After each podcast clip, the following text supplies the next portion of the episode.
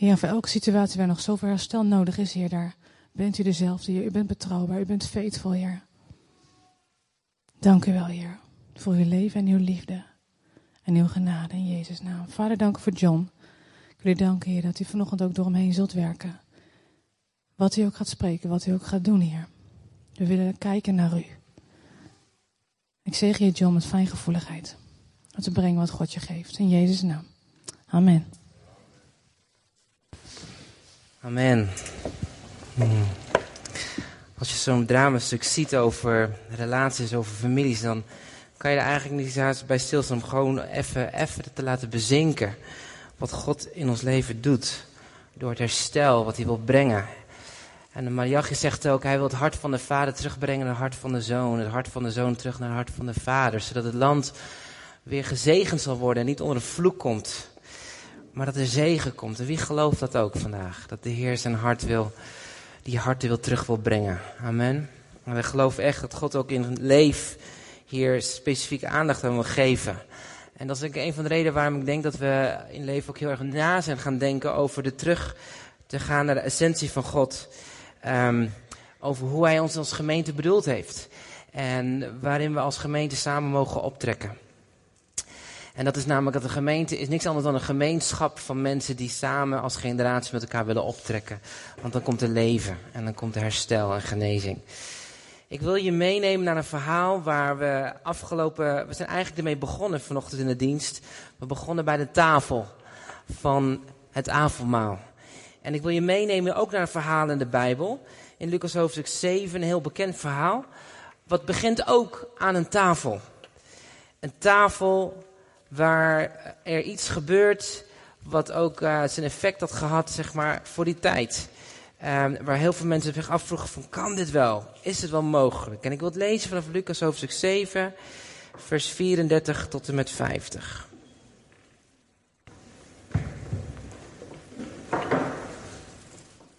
Sorry, beginnen vanaf 36, excuses. En een van de fariseeën vroeg of hij bij hem kwam eten. En toen hij het huis van de fariseeën binnen was gegaan, lag hij aan en zie een vrouw in de stad die een zonderes kwam, kwam te weten dat hij het huis van de fariseeën aanlag. En ze bracht een alabaster fles zalf met zich mee. En staande achter zijn voeten begon ze huilend zijn voeten nat te maken, met tranen. En ze droogde ze af met haar haar van haar hoofd. En ze kuste zijn voeten en zalfde ze met zalf. En toen de fariseeën die hem uitgenodigd had dat zag, zei hij bij zichzelf, deze man zou, als hij een profeet was, wel weten wie en wat voor vrouw het is die hem aanraakt. Want zij is een zonderes. Maar Jezus antwoordde en zeide tegen hem, Simon, ik heb u iets te zeggen. En hij zei, meester, zeg het. Jezus zei, een zekere schuldeiser had twee schuldenaars. Eén van 500 penningen schuldig en de ander 50. En toen ze niets hadden om te betalen, schold hij hen het hun beiden kwijt. Zeg dan, wie van hen zal hem meer lief hebben? Simon antwoordde zei, ik denk dat het is aan wie het meest is kwijtgescholden. En hij zei tegen hem, u heeft juist geoordeeld. En hij keerde zich om naar de vrouw en zei tegen Simon, Simon, zie je deze vrouw? Ik ben in je huis gekomen, water voor mijn voeten heb je mij niet gegeven. Maar zij heeft mijn voeten met tranen uh, nat gemaakt en met haar haar van haar hoofd afgedroogd. U hebt mij geen kus gegeven, maar vanaf het moment dat zij binnengekomen is, heeft ze niet opgehouden mijn voeten te kussen. Met olie hebt u mijn hoofd niet gezalfd, maar zij heeft mijn voeten met zalf gezalfd. Daarom zeg ik u, haar zonden, die vele waren, zijn haar vergeven. Want zij heeft veel lief gehad, maar aan wie weinig vergeven wordt, die heeft weinig lief gehad. En hij zei tegen haar, uw zonden zijn vergeven. Je zonden zijn vergeven. Weet je, dit verhaal doet me denken aan drie dingetjes. En de eerste waar we aan denken is dat dit verhaal laat zien wat werkelijk genade inhoudt. We zijn vanochtend gekomen aan de tafel van het avondmaal. Waarin we herdenken wat Jezus voor ons gedaan heeft aan dat kruis. Het kruis waarin hij onze zonde wegnam en ons weer in de rechtvaardigheid bracht. In de right standing, zoals het Engels ook zegt. Um, met God. En het laat zien dat wat voor achtergrond je ook hebt. Uh, er is altijd plek aan de tafel van God. En uh, Jezus vraagt aan Simon een hele interessante vraag. En hij zegt, wie zou meer dankbaarder zijn? En Simon reageerde daar een beetje op een menselijke wijze. En hij zei van, nou ja, weet je, als je heel veel schuld hebt, dan ben je natuurlijk ook hartstikke dankbaar dat je schuld wordt kwijtgescholden. En Jezus zegt, dat heb je goed geantwoord. Maar waar het hier werkelijk om gaat, gaat namelijk over iets heel anders. Namelijk dat de genade laat zien dat het niet zo belangrijk is hoe hoog die schuld is. Het legt niet de focus op de schuld wat vergeven wordt, maar het legt eigenlijk de, de focus op degene die uit zijn goedheid van zijn hart de genade geeft. Het gaat hier om de genadegever. Het gaat hier om de genadegever. Ik denk als we werkelijk genade gaan begrijpen, dan legt het de focus op de genadegever en niet op degene wat je hebt ontvangen. En als we vanochtend hier komen om te aanbidden en we gaan de Heer zingen en we, dat, dat, ik vind het heerlijk als Julian er is. Um, um, maar dan, dan, dan legt het als het goed is je focus weer terug op, op Jezus zelf. Niet op wat je van hem krijgt, dat is een heel mooie komstigheid, maar het gaat om hem. En was ik een klein verhaaltje van een meisje die was uh, een paar jaar oud, zes jaar oud, en ging met de vader en moeder wandelen in de bergen. En uh, op een gegeven moment ging ze, liep ze op een pad en ze stootte haar voet tegen een steen aan. En uh, ze kon niet meer lopen. Ze had ook helemaal geen zin meer die berg op te lopen. En maar krijzen. Ik heb geen zin. Ik wil niet meer. Ik wil terug naar huis. Ken je dat? Sommige ouders kennen dat vast wel met kleine kindjes, hè? En, uh, en die ouders nou schat, als je nou doorzet, dan kom je op het einde van de berg en dan zie je het uitzicht, dat is prachtig, dat is mooi. Nee, ik wil naar beneden, het is warm, ik heb geen zin meer. Ik zie mijn zusjes zo met mij meelopen met mijn ouders in Frankrijk. Maar weet je, uh, op een gegeven moment was die vader was er zo zat, die dacht bij zichzelf, weet je wat? Uh, ik neem dat meisje gewoon, mijn dochter gewoon op mijn rug mee naar boven. En uh, huppa, hij liep mee naar boven met haar. En op een gegeven moment komen ze boven aan de top van de berg. En het meisje stapt van de schouders van de vader af. En die loopt zo naar, de, naar, de, naar, zeg maar, naar, naar het einde toe van de, van de rotspunt. En ze kijkt naar die uitzicht en zegt, oh, het is me gelukt. Ik ben bovenaan. Het is me gelukt. Ik ben bovenaan. En toen dacht die vader bij zichzelf van, hoezo, het is jou gelukt? Ik heb je gedragen. Wat zit je nou te zeuren? Maar voordat hij dat wilde zeggen tegen dat meisje, toen realiseerde hij zich één ding. Hij hield zijn mond. En hij zei, oh ja, dit is wat Jezus voor mij heeft gedaan. Ik heb ook dezelfde behandeling gekregen als haar. Jezus droeg mij. En Jezus zei niet, hoezo, het is jou gelukt. Weet je, we worden gedragen op de rug van de Vader. Die zag hoe wij vielen. En we krijgen een lift op de rug van de Vader die ons wilde we veilig thuiskomen. Een vader die nooit boos wordt. Die niet moe is als wanneer wij moe worden. Of we klagen of als we van ons padje afglijden. Als je een echt diep genade ervaart in je leven. Dan herinner je altijd dat het degene die jou draagt naar boven. Dan legt het de focus niet op wat je hebt ontvangen. Maar dan legt het de focus op de persoon. En dat is Jezus. Amen. En dat is eigenlijk waarvoor je hier bent. Als we avondmaal vieren. Terug naar wie is Jezus. Wie is hij? Het tweede wat me laat uh, herinneren met het verhaaltje is dat het laat me zien wat, je, wat ons werkelijk belangrijk is in ons leven. Het, verhaal, gaat eigenlijk verder en Jezus draait zich om naar Simon en zegt, hey Simon, heb je deze vrouw wel echt gezien? Um, weet je wat, ik ben in je huis gekomen. Water voor mijn voeten heb je mij niet gegeven.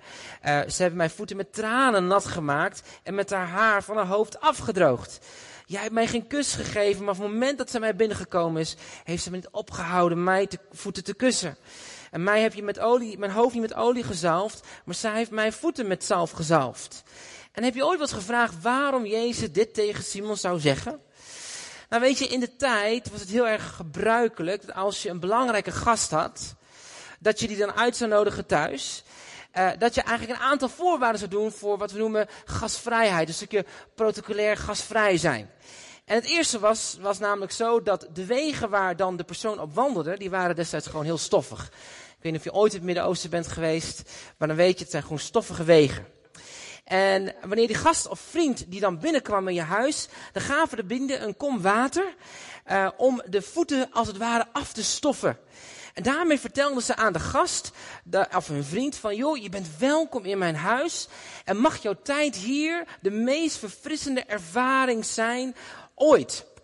Een teken van verwelkomen en thuiskomen. En dat deed Simon niet. Simon had geen kom met water gegeven. En het tweede was dat als deze persoon, deze persoon heel belangrijk was, dan gaven ze hem een kus. Een teken van eerbetoon en intimiteit. Van een echte vriendschap. Je geeft de gast de ereplaats in je leven. En als laatste wat de, in de, de protocolaire, uh, ja, hoe zeg je dat, volgorde was, was dat je deze persoon het hoofd als het ware ging zalven met olie. Als teken van de geestelijke verfrissing en vernieuwing die deze gast, jouw vriend, in jouw huis zou kunnen ontvangen. De gast liet blijken dat hij was begaan met het hart van zijn gast en zijn vriend. Dus niet alleen maar met zijn voeten, fysiek, uh, maar ook met de geest en met de ziel. En je kent die Bijbeltekst wel. U zalft mijn hoofd met olie en mijn beker stroomt over. En wat Jezus eigenlijk tegen Simon zei was dit. Simon, ik heb jouw schuld en zonde betaald. En daardoor mag je komen in mijn aanwezigheid. En wil ik met jou aan tafel gaan van de tafel van gemeenschap. Maar Simon, heb jij mij de ereplaats in jouw leven gegeven? Heb je mij de kus gegeven van intimiteit? Van het verlangen van je hart? Simon, ben je werkelijk begaan met mij? Zoals een vriend begaan is met zijn beste vriend. Weet je, vaak is ons hart zo gericht op wat God voor ons kan doen, dat we voorbij gaan aan zijn hart. Ik kwam in een christelijke boekwinkel, twee weken terug, drie weken terug, een klein dagboekje tegen. En ik dacht, oh, dit is ideaal voor mij. Er stond erbij, vijf minuten devotional voor leiders. Ik denk, nou perfect. Vijf minuten. Heerlijk. Klats. Even lezen in de trein. Ik heb mijn devotional gehad. Mooi toch? Vijf minuten. Precies. Even een download van God in vijf minuten. Dan kan je lekker je ding weer doen. Maar ik realiseerde me heel snel dat ik dacht bij mezelf, ja, vijf minuten devotion, wat spreekt het eigenlijk over? Dat ik God alleen maar vijf minuten mijn tijd kan geven per dag. Want dan heb, zoveel tijd heb ik over. Ik vraag me wel eens af of we werkelijk gefocust zijn wanneer we niet naar de kerk gaan, maar toch bijvoorbeeld naar een conferentie gaan, omdat daar een mooiere aanbidding is dan in onze eigen gemeente. Um, en nou ja, in een conferentie heb je meer kans op je een mooie vrouw tegenkomt, hè mannen? Dus dat kan ook nog eens een keer.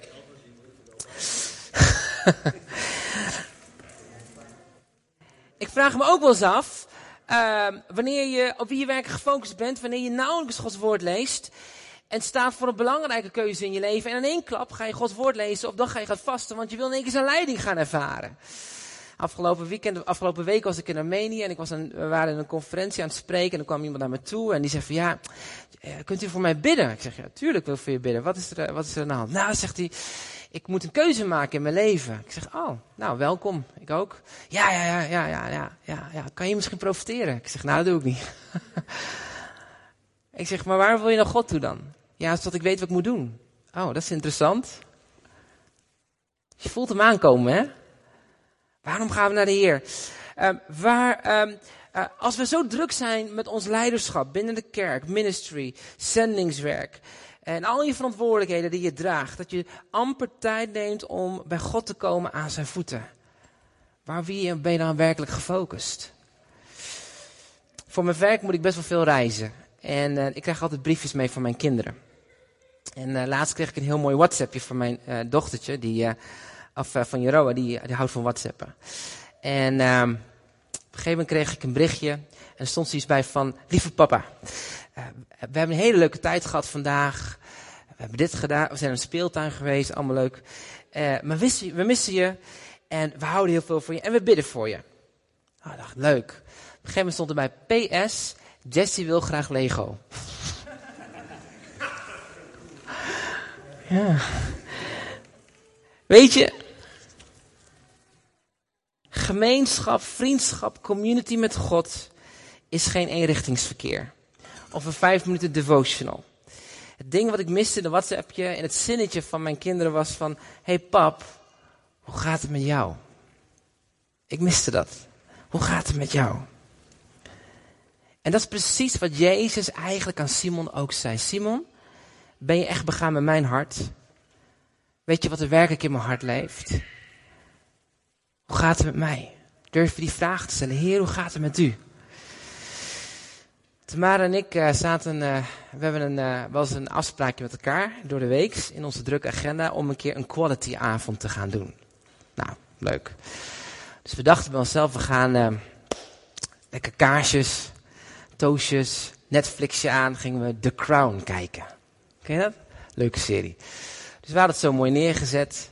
En op een gegeven moment, mijn vrouw die komt naar beneden en die haalt de wasmand met zich mee. En die gaat naast me zitten op de bank en begint de was te vouwen. Ik dacht, nou, weg romantiek. En ik denk, bekijk het. Ik voelde helemaal geen quality time. Hoezo quality time? Wasmand lag daarnaast ons, weet je dat idee. Dus uh, het was een beetje een kille, kille quality tijd avondje. En uh, op een gegeven moment, uh, denk na een paar dagen, dacht ik, nou weet je wat, ik moet het toch opengooien naar haar. Dus ik ging naar haar toe. Ik zeg, heel schat, ik zeg, allemaal leuk en aardig, maar als we een quality tijd avondje hebben, vind ik het gewoon prettig dat je gewoon er bent en niet dat je de was doet. Ze keek me aan, hoezo dan? Als ik de was heb gedaan, dan is er gewoon rust in mijn hoofd. Dan kan ik rustig kijken. Dat zeg ik, snap ik wel. Maar ik vind het prettig dat we gewoon, dat je er bent. Dat we dan niet samen de was moeten doen of wat dan ook. Maar dat je er gewoon echt letterlijk naast me bent. Ja, ja, ja, dat is goed. Dus we hadden afgesproken, zij zou de was doen. En ik zou haar helpen, zodat de was klaar was. En dat we samen dan konden een filmpje kunnen gaan kijken. Nou, zo gezegd, zo gedaan. Dus eerst begonnen de was te vouwen, was opgeruimd, Netflix aan, kaarsjes aan, toosjes aan. En we hadden ons tijd avondje. Drie keer gestoord door onze kinderen, maar goed uiteindelijk uh, zaten we daar op de bank en we hadden een hele leuke tijd samen. En dat hadden we zo gezegd, nou, dat doen we vaker. Dus wel, zo om de paar weken, of om de twee weken deden we dat een avondje thuis. Maar op een gegeven moment, halverwege de rit, en halverwege de serie, dacht ik bij mezelf, nou hebben we een leuk avondje. We zitten gezellig met elkaar samen, op de bank, lekker toosje, lekker drinken. Uh, de was is opgevouwen, zij heeft rust, ik heb rust. Maar begrijp ik nou werkelijk wat er in haar hart leeft? Nee, we waren alleen maar Netflix aan het kijken. We waren wel bij elkaar, maar toch begreep ik haar hart niet. En op zo'n manier is het ook vaak met God. Weet je, dat we soms kunnen we wel bij God komen, maar hebben we wel die wederkerige vraag gesteld aan de Heer van Heer, wat leeft er in uw hart? Wat beweegt er in uw hart? Waar wordt u blij van? Wat brengt u verdriet? Heer, is het in mijn hart wat u verdrietig maakt? En dat is niet om onszelf een oordeel op te leggen, maar is om onszelf af te tunen in het hart van de Vader en te connecten met zijn hart. Um, weet je, het is, het is zo interessant dat wanneer je gaat ontdekken wat er werkelijk in de ander omgaat, zeker in je huwelijk, dan ontdek je in één keer hoe groot die liefde van je partner is voor jezelf. Nou, hoeveel te meer is het de liefde van God voor jou? Die zo oneindig groot is. Maar als je het nooit werkelijk vraagt wat in het hart van de Vader leeft, hoe kom je erachter wat zijn liefde voor jou is of wat voor de omgeving is? Het wordt lastig. Dus oprecht zoeken naar wat er in het hart leeft, maakt dat vriendschap wederkerig wordt. En sommige mensen zich afvragen, maar ja, ik ben dat niet waard, want ik ben dat een zondares, joh. Ik maak alleen maar fouten. Maar weet je dat zelfs zondaren in de Bijbel en de helden in de Bijbel hadden één ding gemeen. En dat is namelijk, ze waren allemaal gebroken, maar allemaal zochten ze oprecht Gods hart. Heer, wat leeft er in u?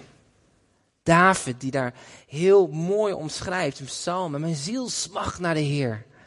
Verlangend naar zijn hart. Als je het in je eigen vertaling mag zeggen. Verlangend naar het hart van God. Heer, wat leeft er in uw hart? En vaak kom ik tot de ontdekking dat we komen in de kerk. We komen in een conferentie of we lezen onze Bijbel. Puur zodat we een download krijgen van Hem. Om te begrijpen wat, ja, waar wij beter van worden. Wat God ons kan zegenen. Wat hij voor ons kan doen. Welke beloften er voor ons klaar liggen. En ja, die zijn er. Maar er is een stap daarvoor. En de stap daarvoor is van, Heer, wat is er in uw hart? Wat beweegt u? Waar denkt u over na? Waar wordt u blij van? Wat raakt u? Ik hoor heel veel mensen al denken van, ja, kan je echt werkelijk Gods hart begrijpen? Is het echt mogelijk om te weten wat de diepte van Gods hart is? De Bijbel wie kent de diepte van Gods hart? Dan alleen de Heilige Geest. Maar weet je, het is God zelf die jou en mij uitnodigt om te komen tot dat punt van ontmoeting met Hem. Psalm 25, 14 zegt, de Heer gaat om als een vriend met mensen die ontzag, en het woordje ontzag kan je vertalen met begaan. Mensen die, die begaan zijn met Hem, mensen die ontzag voor Hem hebben. En Hij leert aan hen wat zijn verbond inhoudt. De vriendschap met God is voor hem die hem eerbied bewijzen. Ze zullen de geheimenissen en de verborgenheden in zijn beloftes leren kennen. God wil de diepte van zijn hart met jou en mij delen. En Johannes 15 is het mooiste boek wat je kan lezen als het gaat om de ontdekking van het hart van God. Dat God wil delen met zijn vrienden. Er staat erbij, ik noem je niet langer een slaaf, maar een vriend, want ik heb je de geheimenis van mijn hart gedeeld. Gods hart is dat er vertrouwelingen zijn. Waar hij mij zijn hart mee kan delen. De vraag is aan jou en mij, zijn wij een vertrouweling van God? Wil je echt een vertrouweling van God zijn? Weet je, kan God jou en mij in vertrouwen nemen? Want een moment in de tegenwoordigheid van God, dat verandert je hele leven. Dus de beste plek waar je kan zijn, is in zijn tegenwoordigheid komen. Maar als we komen in zijn tegenwoordigheid met een wensenlijstje, wat doen we dan? Dan misbruiken we zijn tegenwoordigheid. Maar God wil dat we komen gewoon om wie Hij is. Niet om wat Hij doet voor ons. Om wie Hij is. Het derde stukje in het hele verhaal, er staat erbij dat Jezus op een gegeven moment draait zich om naar de vrouw en zei, je zonden zijn vergeven, ga heen in vrede. En weet je, dit vind ik zo mooi. Omdat het ook echt mooi aansluit bij het dramastukje. Weet je, we hebben allemaal een levensverhaal. We hebben allemaal een issue in ons leven. We hebben allemaal zijn we geschaad door dingen die goed zijn gegaan en minder goed zijn gegaan. Um, maar één ding wat God wil dat we leren, is dat how bad our life soms kan zijn. Gods verhaal met ons leven is nooit klaar. Gods oneindige liefde voor ons is zo groot. Dat zijn genade voor ons altijd doorgaat. Een ontferming over ons leven er altijd is. Hij is in, intiem betrokken met jou en mijn leven. En zijn grootheid, zijn karakter, zijn goedheid, zijn oneindige trouw houdt nooit op. En Jezus zegt tegen deze vrouw, ga heen, ga in vrede, want je hebt begrepen waar het werkelijk om draaide. Je weet wat vergeving is, maar je hebt ook begrepen dat het gaat om mijn hart. Ga dan heen in vrede. Iemand zei wel eens, you write, you write the life story with the choices you make. Wat voor keuzes maak je vandaag? Soms maken we goede keuzes, soms maken we slechte keuzes. Soms zijn we bang om keuzes te maken. De angst dat je verkeerde keuze maakt, maakt veel mensen vaak dat we stilstaan in je eigen geloofsleven of je leven. Maar Jezus zegt tegen jou en mij vandaag, ga heen in vrede, want ik ben met je. God zegt, ik ben de genadegever. Zoek en luister naar mijn hart. Ik ben het belangrijkste in je leven. Niet wat ik je kan geven, maar ik. Ik ben de grootste cadeau. Ga in mijn vrede. Want er is een nieuwe kans, een nieuw begin, een nieuw seizoen. Misschien heb ik het ooit eens een keer verteld, maar er was een verhaal van een man.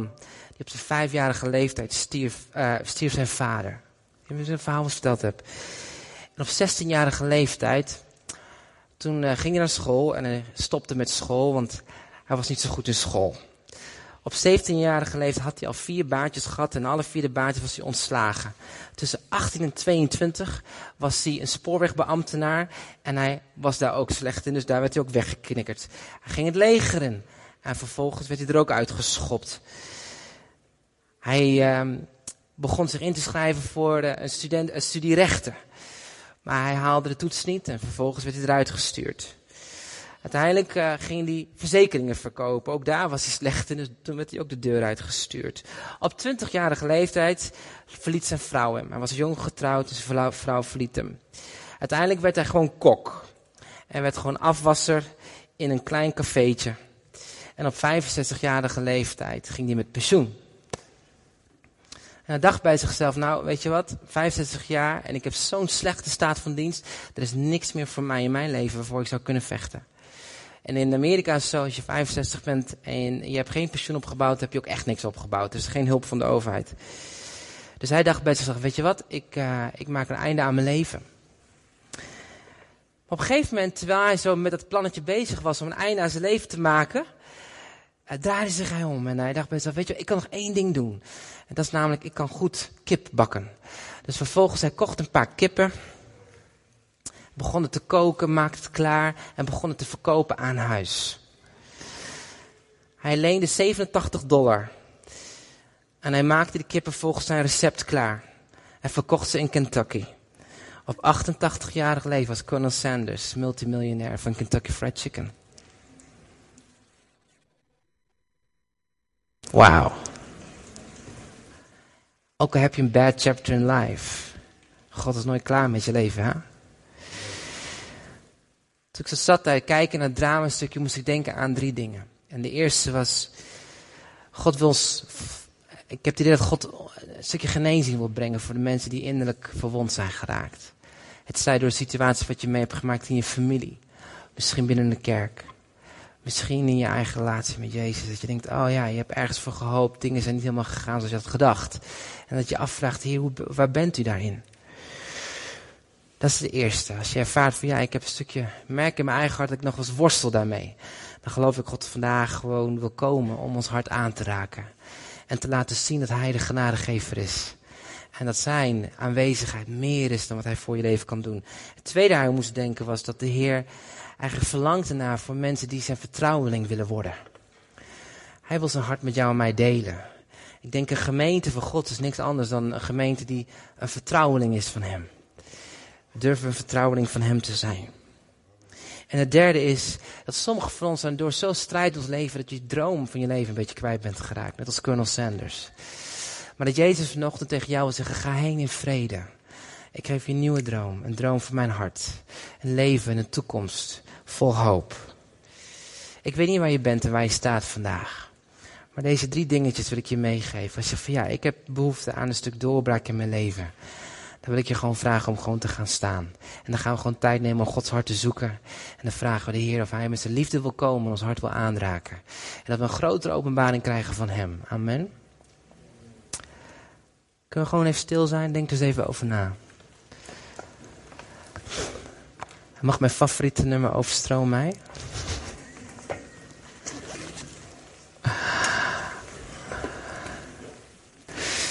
Hmm.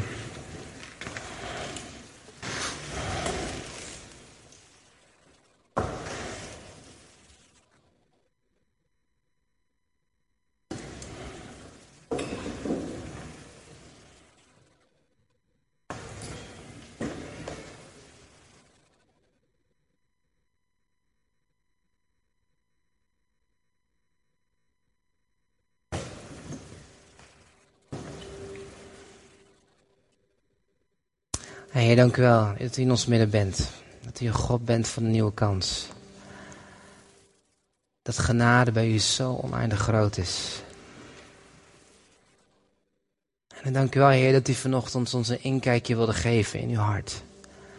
En dat u ons vraagt om niet te wandelen in een eenzijdige communicatie, Heer, waar we een download van u willen en weer lekker ons eigen ding kunnen doen. Maar Heer, dat we vrienden worden van u. Heer, dat we begaan zullen zijn met uw hart. Vader, we bidden, Heer, dat we als gemeente mogen groeien. En bekend zullen staan als een gemeente dat begaan is met uw hart eerst. Niet met de noden van mensen om ons heen, niet met de noden van andere dingen om ons heen. Het klinkt heel heftig als we het zeggen, Heer, want uw hart gaat juist uit naar mensen die in nood zijn. Maar Heer, dat onze primaire focus is om uw hart blij te maken is om uw hart te zoeken. En vanuit dat hart en dat juiste perspectief, dat we dat leven wat we van u ontvangen zullen uitdelen aan degene die u op ons hart legt. Aan een wereld dat gebroken is. Maar Heer, we willen niet voorbij gaan aan uw hart. Zoals Simon eigenlijk voorbij ging aan uw hart. En deze vrouw inzag wat de genade met haar deed. Dat ze eigenlijk maar één focus had om te komen aan die voeten. Met haar tranen